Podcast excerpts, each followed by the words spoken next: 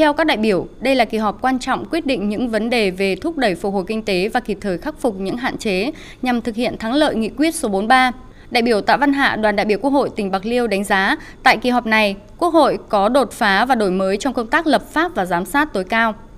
Lần này thì à, với tinh thần đổi mới, tiếp tục đổi mới hoạt động của Quốc hội thì à, Quốc hội đã có những cái đồng hành và chủ động đồng hành với chính phủ để chuẩn bị trong công tác chuẩn bị và thực hiện các cái công việc để phục vụ làm sao tốt nhất cho kỳ họp lần này. Kỳ họp lần này ừ, kỳ vọng là các đại biểu sẽ rất là sáng suốt để đưa ra những vấn đề quyết sách làm sao mà thúc đẩy hoàn thành sớm nhất cái việc là phục hồi phát triển kinh tế của đất nước trong cái điều kiện bình thường mới.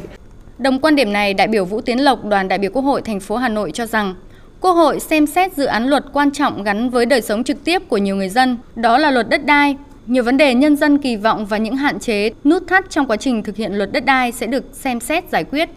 Lần này Quốc hội đã đưa ra bàn những cái luật rất là căn bản mà nó có ảnh hưởng rất lớn tới đời sống xã hội và hoạt động của doanh nghiệp như là luật đất đai, cái luật đấu thầu, luật giá vân vân. Tôi nghĩ là làm sao trong các cái thảo luận thì Quốc hội tìm ra được những cái giải pháp để mình hoàn thiện các cái hệ thống pháp luật này. Vì luật đất đai hay là các cái luật kinh tế cơ bản sẽ là cái cách thức để chúng ta huy động được cái nguồn lực xã hội vào các hoạt động sản xuất kinh doanh một cách hiệu quả.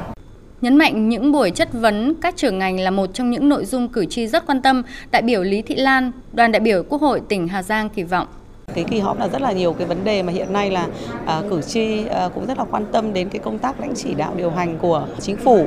rồi là giải quyết một số những cái quyết sách rất là quan trọng trong những cái tháng cuối năm và trong những cái giai đoạn 2023 đến 2025 tới. Chúng tôi cũng đang mong muốn chất vấn về cái à, chất lượng cán bộ, cán bộ công vụ và vấn đề biên chế và vấn đề tiền lương của cán bộ công chức. À, vì hiện nay là cái thực trạng về vấn đề à, biên chế, vấn đề những người làm ở trong nhà nước, biên chế của giáo viên cũng đang rất là khó khăn để làm sao để đảm bảo được cái à, chương trình giáo dục phổ thông 2018 đối với vùng sâu vùng xa.